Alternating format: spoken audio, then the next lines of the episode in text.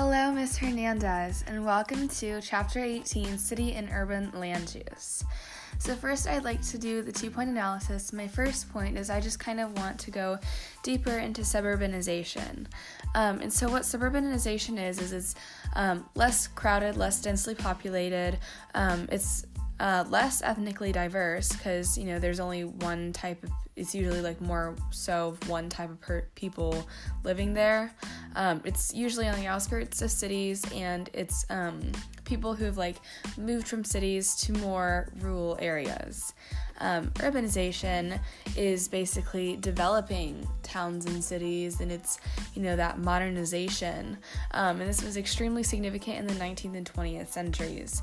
Um, so, that was my two points.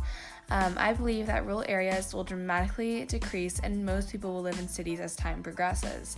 So far, the urban the percent urban has dramatically increased um, from what it once was, um, and I think it'll only that number will only grow higher.